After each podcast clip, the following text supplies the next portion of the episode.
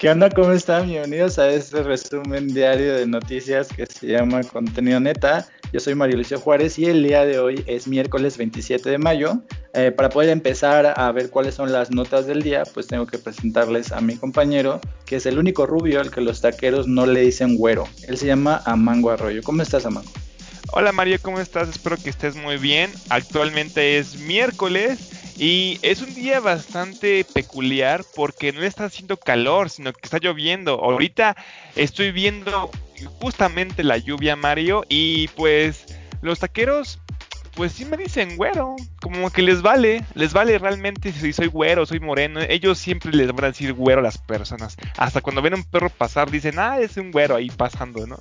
Ay, me acabo de decir perro a mí mismo, pero bueno, este, antes de empezar la nota, Mario, quiero mencionar, ya sabes la mención, que tenemos una página de Facebook para la gente que nos escucha y no estaba enterado todavía de esto. Tenemos una página de Facebook, entonces yo los invito junto con mi amigo Mario a que le den like a esta página. Subimos bastantes buenos memes y aparte noticias bastante interesantes, no nada más las que se mencionan aquí en el podcast, sino otras que vemos que son bastante peculiares. ¿No es así, Mario? Así es, este, actualmente estamos eh, como alimentando la página todo el tiempo con noticias, con memes, con comentarios y pues hay varias cosas ahí que pueden checar.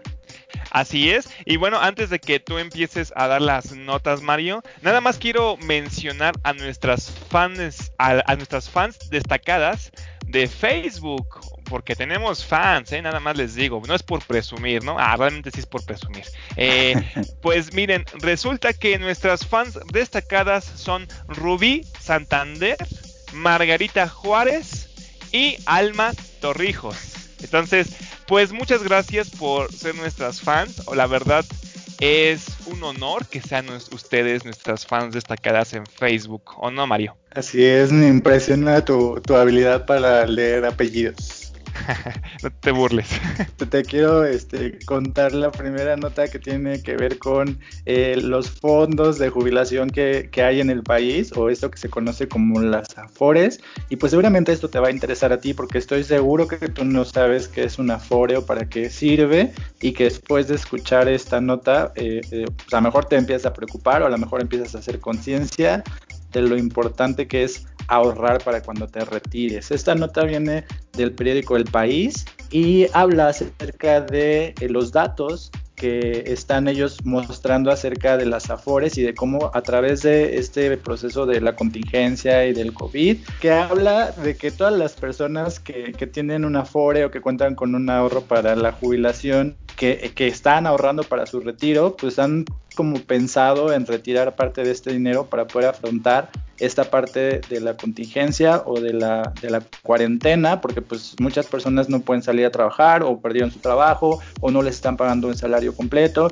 Entonces lo que dice este artículo es que eh, pues el desempleo que ha orillado cerca a cerca de 267.610 personas a acudir a esta FORE o a retirar parte de su fondo de pensión o del dinero que tenían en el banco para poder afrontar esta situación del el COVID. Entonces, pues la gente que no tenía de otra, pues ha tenido que echar mano de este dinero que, que tienen algunos mexicanos para poder pagar la renta, para poder comprar comida, etcétera. Entonces, el monto total del dinero que han sacado estas personas de sus fondos eh, de jubilación es de 1.591 eh, millones de pesos, eh, que es una cifra, según esta nota, sin precedentes o histórica desde que cambió el régimen de jubilaciones en 1997.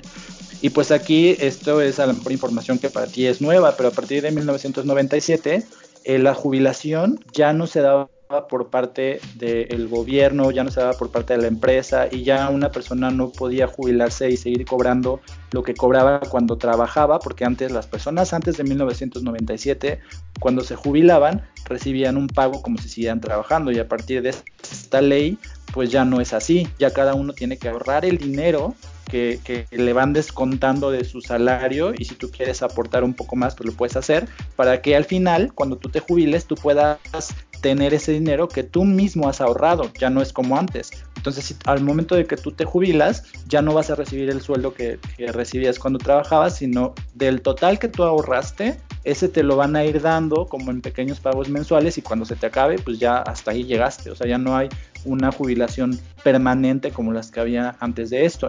Entonces, el presidente de la Comisión Nacional de Ahorro para el Retiro, que se conoce como la CONSAR, Abraham Beladib, eh, pues dice que, que, este dinero podría causar un problema o podría eh, pues causar un conflicto en cuanto a los fondos que tiene esta, estas AFORES. Esta persona, Abraham Vela, representa a las 10 instituciones financieras que, guardan el dinero de los mexicanos y eh, pues dice que ellos tienen un total de 67.7 millones de pesos que es lo que han ahorrado los trabajadores a partir de este cambio eh, de, régimen en la jubilación. Entonces, eh, las AFORES actualmente, según estas eh, cifras, pues cuentan con cierta liquidez. Bernardo González, que es presidente de Amafore, dice que pues esta liquidez les permite afrontar estos retiros que ha estado haciendo la gente, pero si esta cantidad de personas que están retirando su dinero o sacando sus ahorros aumentara, probablemente estos fondos disminuirían y entonces se podrían acabar o podría haber gente que ya no podría eh, pues retirar esta parte de su dinero porque pues toda la gente está como haciendo sacando de ahí dinero para poder afrontar esta situación. ¿Cómo ves esto? Este pues en primera eh, yo te puedo comentar lo siguiente, Mario. Que hubo un momento en el sexenio de Enrique Peña Nieto, muchísimo atrás, también con, de Felipe Calderón a Enrique Peña Nieto, en que se comentaba acerca de lo que tú me estás mencionando. Ellos lo que querían hacer, o esos gobiernos, eran ya quitar por completo las jubilaciones. Y eso no es broma. Hubo, un tiempo en que se mencionaba acerca de esto. Y de hecho mis maestros de la universidad me decían, bueno, es que a ustedes les va a tocar una época difícil porque ya no se van a jubilar como se jubilaba antes, ¿no? Ya estaban quitando esto, era la corrupción, imagínate, desde Vicente Fox decía, ¿para qué estarle pagando a los viejitos? Y lo dijo con esas palabras en ese entonces Vicente Fox, y ahorita como, ves diciendo es que sin mi pensión no puedo sobrevivir. No sé cuántas cosas ha dicho Vicente Fox, pero eso fue una, una declaración de él en su momento, cuando era presidente de la República. Ahora bien, eso de los afores aunque sí va a tener un, problema porque la gente les está sacando, te voy a decir que aún así, Mario, ya no dan tanto dinero como antes. Tú mismo lo acabas de decir, desde un cierto año. Y esto te lo comento porque mi papá también estuvo checando todo esto de la pensión. Él, él tenía también su Afore. Entonces me acuerdo que yo lo acompañaba a estas conferencias que luego daban los ex trabajadores de Luz y Fuerza para decir cómo podías pensionarte y recibir una buena pensión. Habían estas conferencias que ellos repartían porque algunos sí pudieron jubilarse y otros pues desgraciadamente no los dejaron ni siquiera jubilarse, ¿no? Entonces te dabas cuenta que si no eras de estas personas que eran de 1975 para el año 90, ya, no recibías una jubilación así como tan suficiente como para poder vivir de esto, Mario. Entonces, pues al final mucha gente en las conferencias optaba desde ese momento a que a mejor sacar el dinero, porque pues aún así no te daban tanto, te dan nada más como 5 mil al mes, Mario. Entonces, pues desde ese momento la gente, o lo que yo escuchaba es que ya estaban diciendo que para qué, y mejor sacarlo. Entonces, pues ahorita seguramente eh, la, crisis del coronavirus, como tú mencionas, seguramente ya están orillando a las personas a tomar esta decisión más de una forma más extrema, Mario. Pues el artículo trae como datos eh, muy precisos o técnicos de en qué casos la ley contempla que tú puedas retirar tu dinero. De hecho, la ley dice que solamente puedes sacar dinero de tu Afore una vez cada cinco años y solamente puedes retirar un monto que no sea mayor al 10% del total que tienes ahorrado. O sea, en realidad una persona no puede sacar todo lo que tiene, sino solamente podría sacar un 10% una vez cada 5 años. Y la cantidad de dinero eh, que, que se aporta a tu Afore, según la ley, es el 6.5% de tu salario base. O sea, cuando tú trabajas para una empresa, eh, el 6.5% de lo que ganas es lo que se va a, tu Afore, que según estos datos es muy poco y que es el, el porcentaje más bajo de todas las pensiones o jubilaciones de Latinoamérica. O sea, México tiene el porcentaje más bajo de ahorro en cuanto a trabajadores o gente que está laborando. Entonces, eh, pues es un dato que es como muy fuerte. Es este con el que cierra el artículo el periódico El País cuando dice que para que tú te puedas retirar o jubilar, o sea, para que te puedan empezar a pagar tu, dinero, las afores, tú debes de haber trabajado 1.250 semanas, lo cual equivale a 24 años. Entonces, si tú, por ejemplo, no has eh, iniciado tu vida laboral, pues ten en cuenta que para que tú puedas este, tener un dinero y puedas ahorrarlo y te lo puedan dar cuando te jubiles, tienes que trabajar 24 años. Entonces, entre más tarde tú inicias tu actividad laboral, pues más vas a tardar en acumular esta cantidad de semanas y pues como te digo, esto pues ya no alcanza. Entonces, de hecho, hay una propuesta del partido Morena para que todas las afores sean adquiridas por el Banco del Bienestar o el Banco Federal maneje las afores lo cual pues saldría peor porque actualmente todos los bancos te dan como un rendimiento diferente. Entonces tú puedes elegir con qué banco tienes tu dinero y puedes decir, no, pues este me da más, este me da menos, pero en el caso de que el gobierno eh, absorbiera las afores, pues ya no tendrías otra opción porque tu dinero estaría en un banco del gobierno. Sí, pues de hecho también al, que nos va peor siempre es a los mexiquenses, ¿no? A los, del Estado de México. De hecho, aquí eh, está tan corrupto que hasta nos quitaron el seguro social, ¿no? De hecho, ni siquiera nosotros no tenemos seguro, realmente nos dan a los trabajadores que trabajan aquí en el, en el Estado de México, les dan esta cosa, esta cochinada que se llama el ICEMIM. Entonces, pues aquí en, el, aquí en el Estado de México pues realmente sí está mucho peor. Y pues hay que ver entonces realmente cómo sigue esto, si realmente se va, aplicaría a este Banco del Bienestar como tú mencionas. Y pues ver realmente qué perjudicaciones tendría todo esto como tú mencionas Mario. Pues sí, y pues a mí, a mí sí me dejó como con mucha preocupación esta nota, pero bueno, la tienen ahí en, en Facebook para que la puedan leer y pues tú tienes este pues la nota del día porque todo el mundo ha estado en esto que tú vas a contar. sí, exacto, pues la nota viene del BBC, pero qué digo, como tú mencionas, Mario, muchos diarios han hablado de esto, de hecho se transmitió hoy en estos momentos, en, bueno, no en estos momentos, pero se transmitió hoy en vivo y es que hoy iba a ser el lanzamiento de SpaceX y la NASA iban a mandar una cápsula llamada Crew Dragon a la Estación Espacial Internacional. Entonces, hoy iba a ser un día glorioso, iba a ser una marca en la historia de la carrera espacial. Y te lo voy a contar, te voy a contar la nota. Este dice lo siguiente. Eh, primero que nada, es porque por primera vez, Mario, una empresa privada iba a lanzar astronautas al espacio. Eso jamás había pasado. Normalmente siempre era el gobierno, o en este caso la NASA, el que mandaba a las personas. Pero te voy a mencionar algo, que desde el 2000 Estados Unidos no había mandado a personas al espacio. Entonces te voy a contar algo al respecto que dice aquí de la nota. Dice, después del accidente del transbordador espacial Columbia, durante su retorno a la Tierra en 2003, la agencia espacial se centró en desarrollar una nave de reemplazo que pudiera viajar a la Luna, incluir a empresas privadas en el traslado de, tripulación y mercancías a la Estación Espacial Internacional era un paso necesario para poder financiar el programa. En 2014, la empresa de Elon Musk SpaceX y el gigante aeroespacial Boeing resultaron ganadores de un contrato de la NASA para el transporte de tripulantes. SpaceX hará un lanzamiento primero y es el lanzamiento que nosotros pudimos ver eh, hoy en directo. Esto es muy importante, Mario, porque aquí menciona que eh, eh, los, los estadounidenses habían olvidado por completo todo esto de lanzar a, los hombres al espacio y cuando querían ir a la Estación Espacial Internacional tenían que utilizar una cápsula pero de Rusia. Tenían que estar siempre pagándole a Rusia para que mandaran este astronautas a esta estación espacial, lo que le resultaba bastante costoso a Estados Unidos y pues se veía mal en esto en ese sentido, pues se veía que tenía un atraso bastante considerable en todo esto que respecta a la carrera espacial.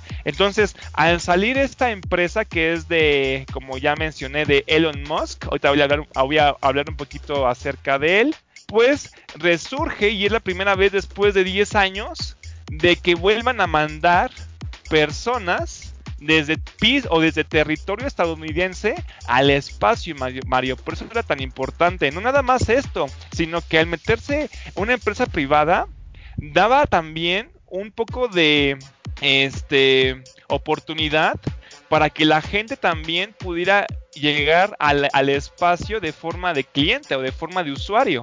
Entonces, también podría servir como un taxi para la gente que podía, que quisiera ir a al espacio, a esta estación espacial. Entonces, estos eran los planes que estaban teniendo con esta empresa privada. Pero, desgraciadamente, ahora sí que el, despegue no se pudo realizar el día de hoy, Mario, pues por culpa del clima, ahora sí que llegó Mufasa todo enojado ahí con su nube diciendo conmigo no se van a meter, yo, no voy a dejar que este, eh, despeguen, no pudieron despegar por el clima, pues como a llover, y actualmente aquí en México también está lloviendo, Mario. ¿Cómo ves? Sí, yo empecé a ver, este, como mucha gente que estaba compartiendo la transmisión en vivo, y pues yo, o sea, yo no tenía una dimensión de, de lo que se trataba, pero ya después cuando empecé a leer, pues me di cuenta que sí era de hecho un momento histórico, porque esto significa que entonces cualquier persona que tenga el dinero suficiente para pagar un, viaje al espacio, pues podría ya hacerlo. Entonces me parece que sí es bastante importante. Y entonces qué bueno que que lo suspendieron para que más gente pueda informarse acerca de esto y más gente lo pueda ver en vivo. Me parece muy padre. Así es, y para la gente que nos escucha y que no tuvieron eh, la noción o se, perdieron el despegue o el, lanzamiento en vivo, pues nada más les digo que lo retrasaron al 30 de mayo, que va a ser este sábado, me parece. Entonces, Ahora, para cerrar mi nota, Mario, te voy a contar un poco de qué es SpaceX ¿Y quién es Elon Musk, del que tanto habla, no? Eh, te voy a contar un poquito acerca de estos dos temas, Mario. Y es que SpaceX es una empresa estadounidense que ofrece servicios de lanzamiento comerciales y públicos en sus cohetes Falcon 9 y Falcon Heavy. Porque está pesado. ¿Entendiste qué chiste? El empresario Elon Musk fundó la compañía en 2002 con el objetivo de reducir los costos del transporte espacial y hacer posible la colonización de Marte.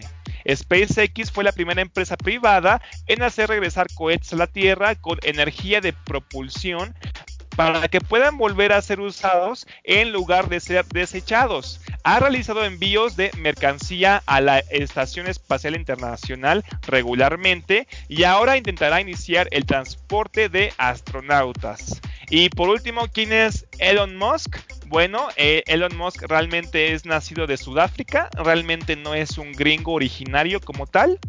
Obtuvo más de 160 millones de dólares con la venta del servicio de pago online PayPal a e-, eBay. O sea, le vendió PayPal a eBay y consiguió una fortuna bastante grande. Su deseo de ver a la humanidad convertida en una verdadera civilización espacial fue el motor detrás de la creación de SpaceX, pero también ha estado implicado en la fundación de una variedad de empresas como la fabricante de autos eléctricos Tesla. Entonces, es bueno, eh, eh, a mí se me hace bastante bueno que una empresa privada ya esté viendo o tirando el espacio, porque recordemos que no es posible que cuando fue esta carrera espacial por, por 1960, ya ves que el hombre llegó a la luna en 1969, no es posible que nada más por estar en una guerra fría, Mario, eh, hayan llegado tan alto ahora sí que generado tanta inversión en todo lo que tiene que ver con la NASA, en todo esto de la carrera espacial y que hayan logrado ir tan alto hasta llegar a la luna y que nada más llegaron ahí, Mario, acabó la Guerra Fría, no tuvieron con quién competir y comenzaron a quitarle inversión, comenzaron a quitarle fondos a la NASA y por eso ya costó bastante trabajo volver a hacer todo ese tipo de proyectos hasta ese momento, ¿no? Recuerda, como lo acabo de decir, Estados Unidos ya hasta tenía que pedirle a Rusia para que mandara eh, eh, astronautas a, la Estación Espacial Internacional. Entonces es bueno que a lo mejor el gobierno no está invirtiendo, pero pues ya las, las empresas privadas se están metiendo en estos asuntos. Pues muy bien, el futuro es hoy, entonces ya al rato en vez de comprar tu pasaje para el autobús, pues vas a comprar tu boleto para visitar Marte, ¿no? Así es. Pues bueno, yo tengo una, una, nota de la que ya hemos hablado. Este, ahora sí que diría otra vez la burra al trigo, porque ya habíamos hablado del presidente Morena y de cómo él estaba pidiendo que el INEGI solicite a los ciudadanos información patrimonial o que los ciudadanos le tengan que decir al INEGI eh, cuánto tienen, qué propiedades tienen, cuánto dinero tienen en el banco y ya pues se armó todo un este, debate acerca de esto, todo, el mundo le, cortó el paso a esta, propuesta, que ni siquiera era una propuesta, era una idea del presidente de Morena, incluso el presidente de la República salió a decir que pues él no apoyaba esta idea. Y pues ahora en esta nota de Milenio eh, pues vuelve a salir eh, Ramírez Cuellar a decir que pues si no es el INEGI, que entonces sea el Banco de México el que mira la riqueza del país. Y es que hubo un foro virtual que se llamó y después del COVID-19 qué, donde pues había varias personas ahí como invitadas y pues el presidente de Morena salió a decir que eh, pues si no es, si no quieren que sea el INEGI, pues él cree que el Banco de México eh, es el que debe estar encargado de concentrar la riqueza o medir la riqueza, porque pues la riqueza tiene que ser medida no solo con publicaciones ni tampoco con artículos de revista, eso es lo que él está diciendo, ¿no? Entonces los empresarios, había ahí como varios representantes de, los empresarios, había representantes de la CONCAMIN y pues eh, uno de ellos, el director del Instituto para el Desarrollo Industrial y Crecimiento Económico, que se llama José Luis de la Cruz, eh, señaló que en el 2021, que este año pues se van a aumentar la, la, cantidad de dinero que el presidente va a requerir. Entonces que pues esto no es factible porque si el Banco de México tuviera que hacer estas funciones, pues tendrían que aumentar el presupuesto, tendrían que darle un mayor presupuesto para hacerlo. Y pues algunos miembros de los empresarios que estaban en este foro, pues les recordaron que ya hay un instituto, una institución que se dedica a medir la riqueza en México, que es el SAT, que también nosotros lo comentamos. O sea, el SAT ya es el, encargado de recabar la información financiera de las personas en general y pues que sería un poco más prudente pues eh, hacer que el SAT funcione de una manera correcta que estar inventando cosas como que el INEGI o como que el, el SAT, el, INEGI o como que el Banco de México desarrolle estas actividades. Entonces, eh, entre las declaraciones que tengo aquí, eh, está una donde está mencionando precisamente que el SAT tiene otras funciones, que son las de recaudar impuestos, eh, que, que, el INEGI, lo que él quiere es que el INEGI mida el bienestar no sé exactamente a qué se refiere con esto porque lo menciona mucho, y que tenga un mandato constitucional para darle fuerza a este fenómeno que está generando desigualdad y la concentración de las grandes fortunas. Entonces, por mucho que yo he leído las declaraciones del presidente Morena, pues no entiendo exactamente, o sea, él dice que quiere medir el bienestar y que quiere ver de qué manera está distribuida la riqueza, pero como que su propuesta no acaba de caerle bien a la gente y pues no hay una persona que lo apoye en general. Y pues exactamente aquí pues se topó con pared porque pues en el foro en el que se encontraba había varios empresarios y pues todos le dijeron básicamente que eso no es posible. Entonces la información que viene en el artículo repite lo que ya habíamos hablado, que es que pues eh, modificar la ley para que el INEGI o bien el Banco de México se encarguen de esto pues no ayudaría de ninguna manera, sino más bien perjudicaría, porque en este caso, pues los empresarios están diciendo, el presupuesto va a tener que ser mayor el año que viene por esto del COVID, y si a eso tú le quieres agregar otras cosas como las que tú estás planteando, pues el presupuesto no va a dar para poder cubrir todas esas necesidades. Sí es razonable que los empresarios, como tú mencionas en esta conferencia que dio, hayan dicho que no. De hecho, la gente que está a favor del gobierno también dice que es una idea descabellada que no debería ser, como ya lo habíamos hecho, ya lo habíamos platicado en un podcast pasado, no tenía que ver con nada el INEGI, no sé por qué dice, por qué pensó que la gente seguía enojada, que decía, bueno, a lo mejor no quieren o no están de acuerdo conmigo porque yo estoy diciendo que sea el INEGI el que mira todo esto, pero realmente no tiene nada que ver con esto, tiene que ver con la misma idea, ¿no? La misma idea es rara, la misma idea no tendría sentido realmente o sentido aparente. Entonces, pues no creo que se vaya, no, no, no, no, creo que se vaya a hacer, no creo que se vaya a otorgar, si hasta el mismo presidente de la República le dijo que no. Y bueno, esa información no, no para ahí, porque incluso los, empresarios pues se agarraron como del de, el presidente Morena para criticar al presidente, diciendo que la política que está aplicando en esta época del coronavirus no está funcionando, y que incluso es equivocada y pues que eso va a llevar a una crisis eh, en cuanto termine, o sea, como que agarrándose de esta declaración que, hizo el presidente Morena, pues aprovecharon para decir que no están de acuerdo con lo que está haciendo el presidente López Obrador. Y un dato que, que a mí me aclaró como bastante lo que él está diciendo es que él no, él no plantea como que los, los del INEGI vayan a tu casa y, y a ellos les tengan que explicar lo que tienes, porque te acuerdas que cuando conocimos esta propuesta, pues yo te decía, ¿no? El, censador va a pasar y te va a decir, a ver, sáqueme sus facturas y sus recibos y todo. Y pues él aclaró aquí este punto y dijo que, que pues las personas que pasen del INEGI o del Banco de México no van a hacerlo de casa en casa, sino que estas personas tendrían acceso a la base de datos del SAT y que desde ahí serían capaces como de jalar la información necesaria, lo cual es mucho más incoherente porque pues si van a hacer uso de la base de datos del SAT, pues ya que lo haga el SAT, ¿no? O sea, eso es como muy ilógico. Por este punto me parece importante porque nos quita la idea de la cabeza de que cuando te hagan el censo, en ese momento tú vas a tener que rendir cuentas, sino que él dice que más bien ellos pedirían la base de datos del SAT para poder hacer esta, este censo de riqueza que le llama él. Lo mismo, pues sigue siendo lo mismo, sí, es una bastante disparatado, Mario, es lo único que puedo decir bastante disparatado.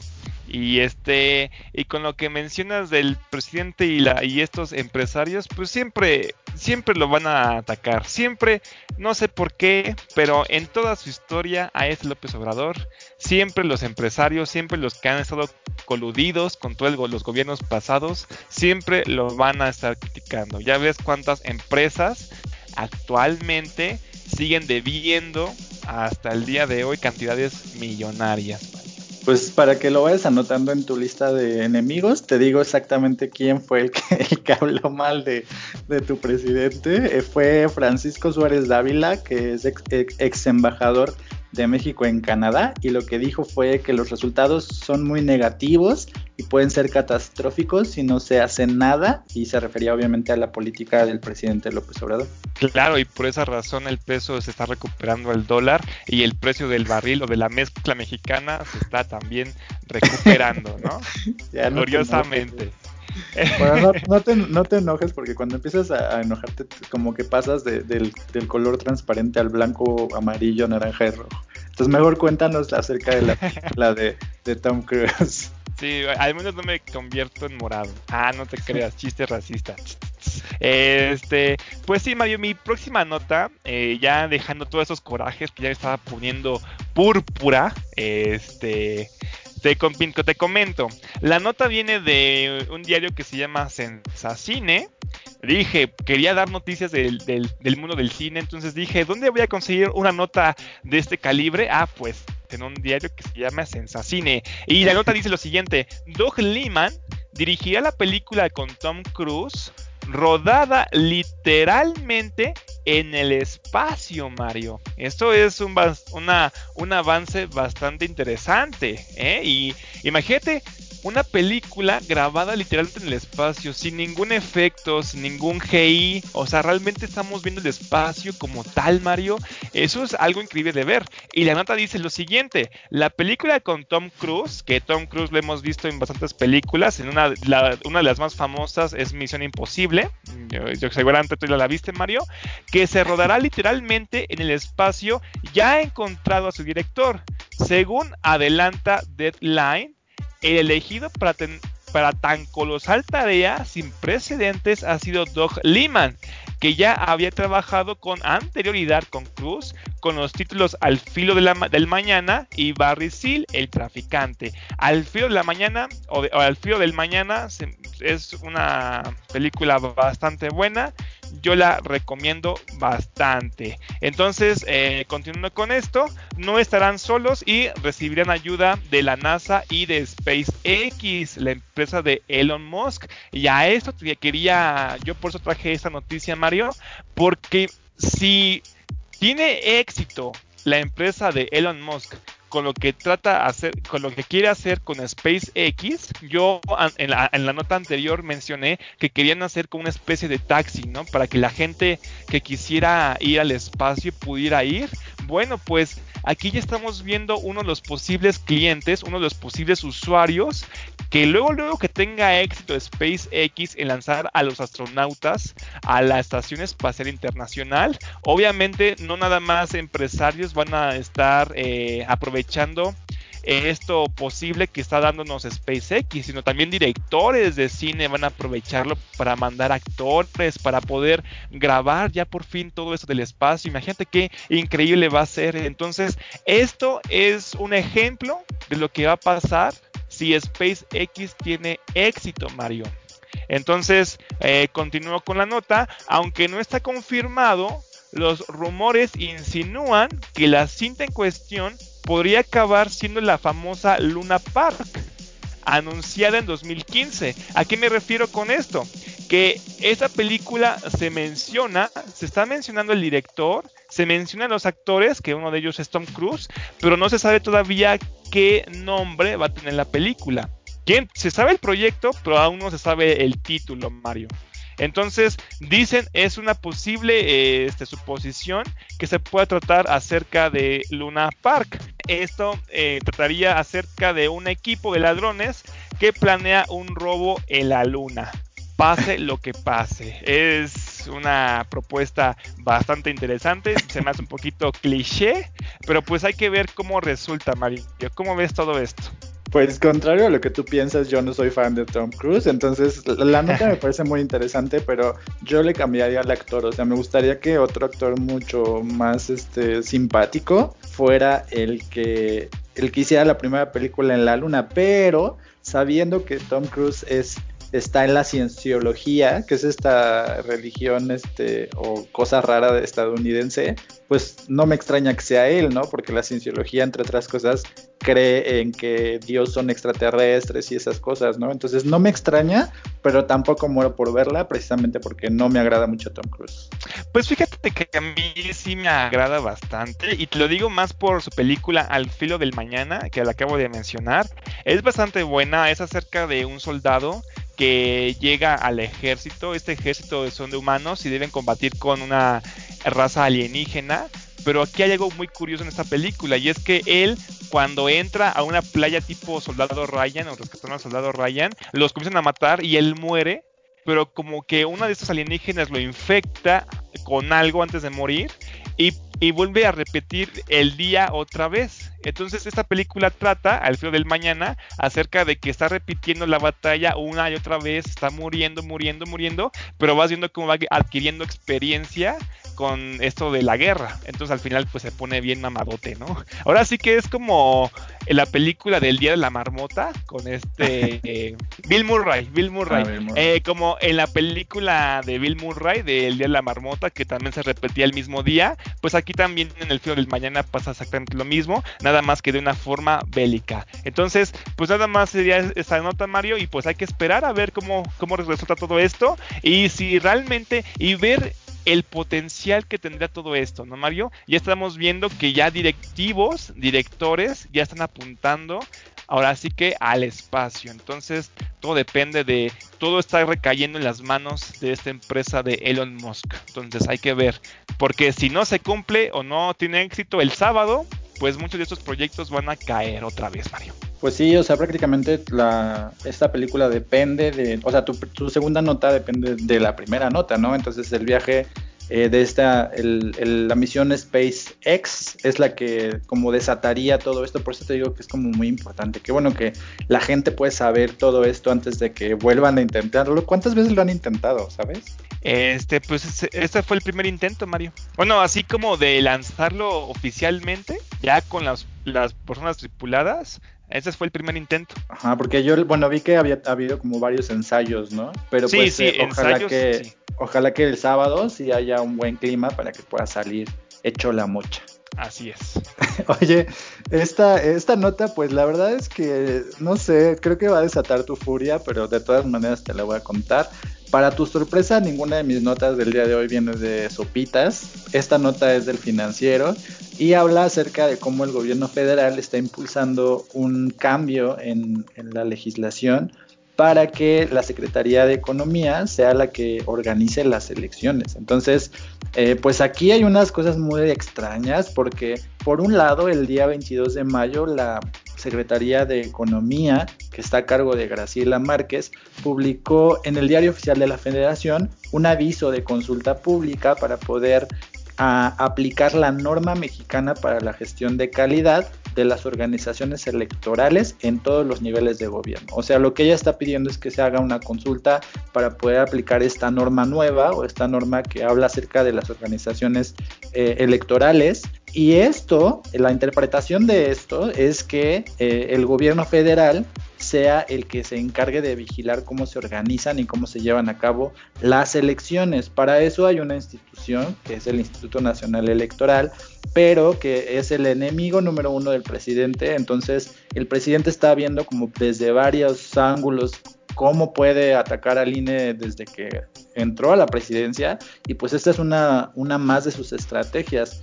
Eh, en cuanto se supo que la Secretaría de Economía estaba haciendo como, estaba eh, introduciendo esta consulta popular para esta norma, pues los consejeros del INE salieron precisamente a poner su postura o a declarar lo que ellos pensaban y pues Lorenzo Córdoba, que es el consejero presidente del INE hasta ahorita, pues salió a, decir lo siguiente. Él dice, cualquier intención de instaurar normas distintas a las establecidas en la Constitución y la Ley General de Instituciones y Procedimientos Electorales, que se conoce como la LEGIPE, es una violación a las atribuciones que tiene el INE. Y es que el INE tiene un reglamento que fue escrito precisamente cuando el INE eh, se formó como una institución autónoma que no depende del gobierno y no depende del gobierno precisamente para que las elecciones puedan garantizarse, que sean como lo más transparentes, lo más válidas posibles.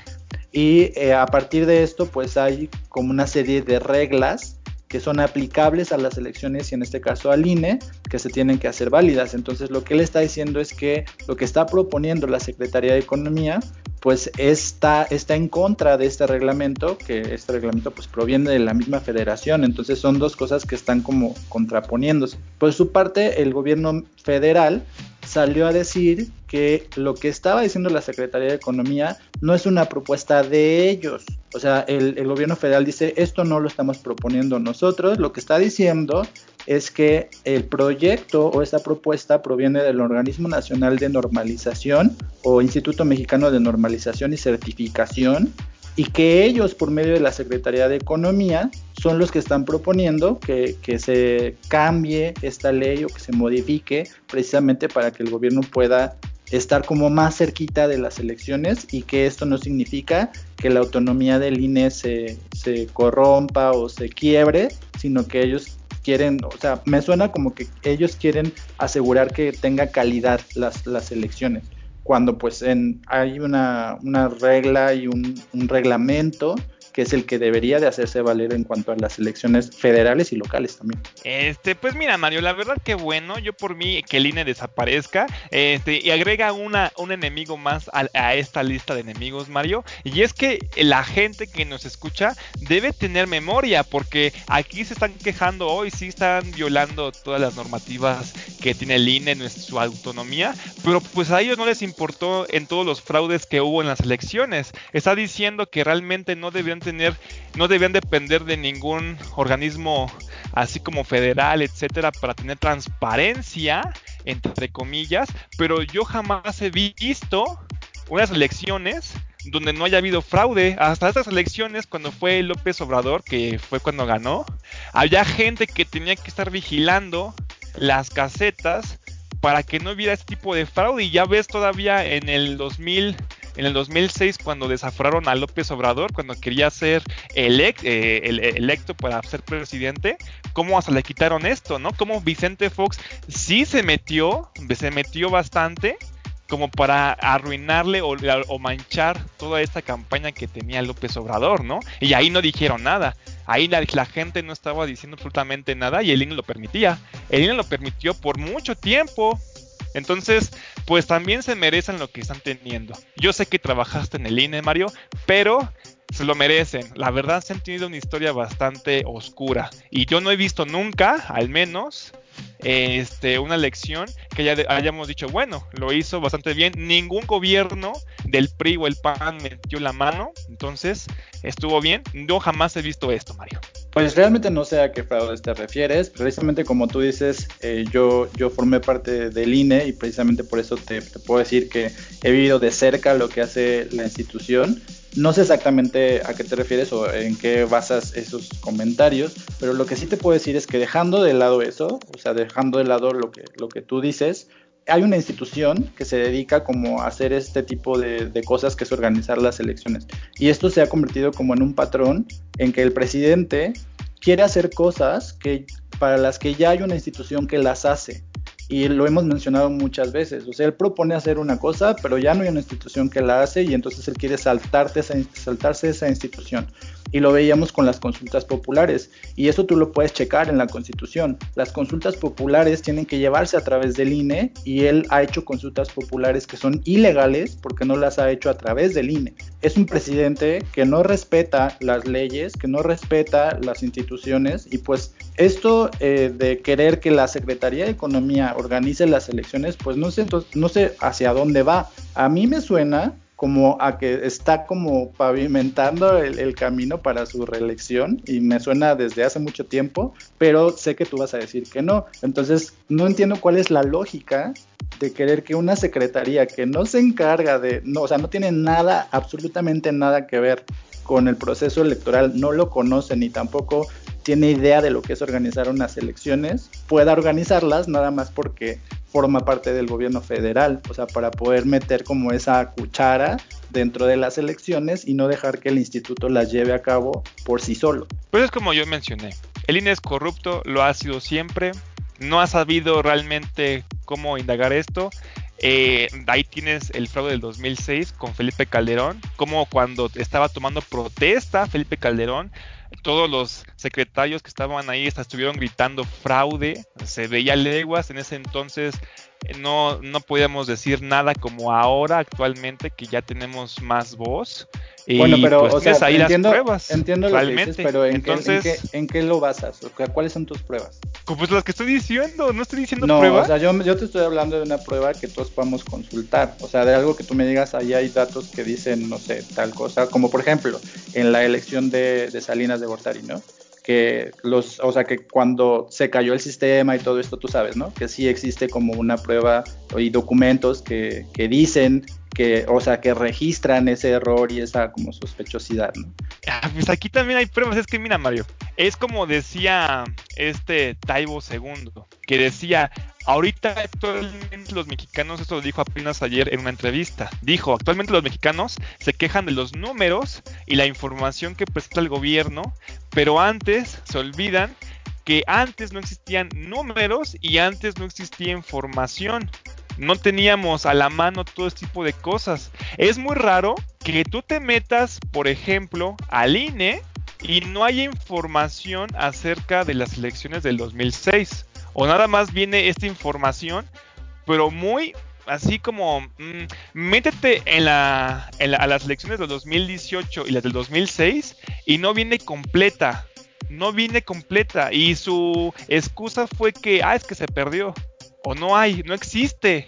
Entonces, si no existe es muy raro, ¿no? ¿No crees? Yo creo que tú estás hablando como de cosas que has escuchado, pero te invitaría a que entres a la página del INE para poder ver el acervo que ellos tienen documental. Y precisamente en las elecciones del 2006, yo participé eh, como, como técnico de, en la impresión de, los, de la documentación federal y yo te puedo decir con toda la honestidad que yo no he visto nada raro nunca en esos procesos este, electorales. Entonces, yo creo que sí deberíamos como de darle el beneficio de la duda a esa institución y poder revisar toda la información que tienen, que al final de cuentas toda la información gubernamental es, transparente según esto, ¿no? Entonces, nosotros podemos checar o pedir información o solicitarla en cualquier momento para poder obtenerla. Bueno, así es, nada más te menciona que Vicente Fox lo desaforó a este López Obrador en su momento. Entonces, pues es un organismo que, como dije, se ha metido, ha tenido mano del gobierno pasado y lo ha hecho. Entonces, pues bueno, tienes razón. La gente aquí eh, los invito, como dice Mario, a que investiguen ustedes, eh, que chequen las informaciones, métanse a la página del INE, a toda esta información para que puedan recabar más acerca de todo esto. Que pues hay los datos de esto, ¿no, Mario?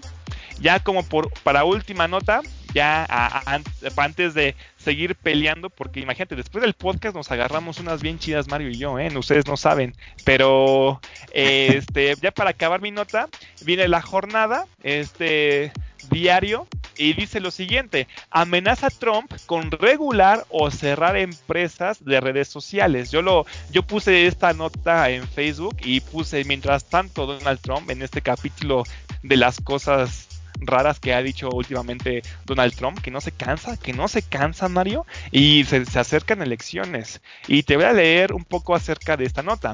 Dice lo siguiente, el presidente de Estados Unidos, Donald Trump, amenazó el miércoles con regular o cerrar empresas de redes sociales un día después de que Twitter agregó por primera vez una advertencia en algunos de los tweets del mandatario para que los lectores verifiquen sus afirmaciones. Sin ofrecer pruebas, Trump reiteró sus acusaciones de, sesgo político por parte de dichas plataformas tecnológicas en un par de tempranas publicaciones en Twitter.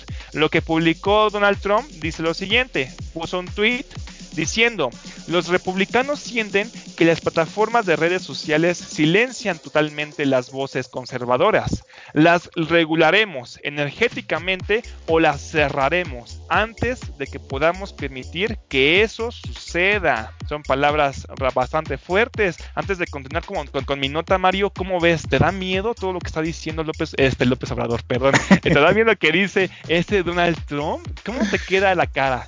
Pues precisamente, eh, este, pues haciendo eco a lo que tú dices, pues eh, Donald Trump es el López Obrador de Estados Unidos, entonces básicamente, pues lo que dice es como locuras. Entonces yo creo que Twitter obviamente debe tener unos muy buenos abogados como para respaldarse en, esta enmienda en la que todas las compañías se respaldan, que no me acuerdo cuál es, creo que es la primera enmienda, y pues obviamente eso le va a impedir hacerle algún daño a, a esas empresas. O sea, es un berrinche cualquiera y ya mañana va a estar publicando alguna otra absurdez. Sí, es como bipolar, ¿no? Eh, pues para esto, los representantes de Twitter y Facebook no pudieron ser contactados de inmediato para comentar los tweets de Donald Trump. las acciones de las compañías bajaban en las operaciones previas a la apertura de los mercados tras las publicaciones. Órale. En los tweets, el presidente republicano volvió a cargar contra el voto por correo. Trump publicó tweets similares en la víspera, lo que llevó a que Twitter agregar un signo de exclamación en azul bajo sus mensajes, advirtiendo que sus comentarios eran falsos y habían sido desmontados por verificadores. El dramático giro efectuado por la compañía tecnológica que ha ajustado sus políticas en los últimos años entre críticas de que su cultura de no intromisión permitía que medrara la desinformación llevó a Trump a acusarle de interferencia en las próximas elecciones presidenciales de Estados Unidos, Mario. ¿Cómo ves? No, pues Estados Unidos actualmente es el universo paralelo de México, ¿no? A ver, o sea, dices? Cuéntame más. Porque Donald Trump, o sea, Donald Trump se le parece diciendo que algunas cadenas de televisión dicen fake news porque no hablan bien de él. Igualito que como López Obrador habla del Reforma, del TV Azteca. O sea, es, es exactamente el, mismo caso, pero en gringo. Sí, de hecho, Donald Trump ha dicho en muchas veces que también está en contra del New York Times y de hecho ha, ha mencionado que la cadena CNN y New, York Times son eh, los chayoteros, podría decirse, de Estados Unidos, Mario. Sí, sí, sí. Entonces, pues no, o sea, realmente, incluso si no me equivoco, si mi memoria no me falla, llevan el, el mismo tiempo gobernando, ¿no? Eh, más o menos, más o menos por ahí. Recuerda que Donald Trump son cuatro años, entonces pues ya va a ser elecciones, entonces un poquito por ahí ya, ya van por ahí. Yo creo que este López Obrador entró cuando iba por la mitad, ¿no? Más o menos de su, de su gobierno de, de Donald Trump. Pero pues sí, hay que ver realmente qué, qué pasa en todo este, esas críticas acercan elecciones y pues Donald Trump se va a querer reelegir, pero pues ha dicho cosas bastante extrañas últimamente, Mario. Agregando mi comentario con la gran diferencia que eso sí, el presidente López Obrador sí está preparado y tiene una carrera política, tiene una formación en política, lo que pues Donald Trump no puede decir, porque Donald Trump pues, es un un dueño de reality show cualquiera, o sea, él no tiene preparación alguna para gobernar un país.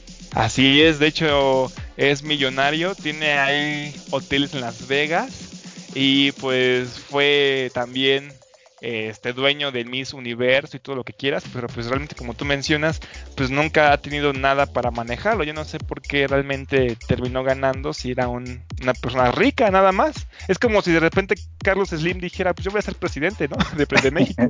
nada más porque Cállate, que eso va a pasar en algún momento, ¿eh? ojalá, ojalá, esperemos que no pase, Mario.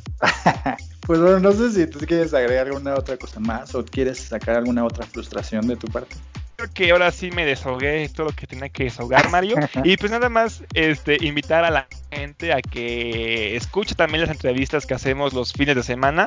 Son bastante interesantes y siempre hay algo nuevo que aprender de estas entrevistas. Escúchenlas. Mario y yo somos los que entrevistamos, entonces pues eh, vale la pena escucharlas realmente, Mario.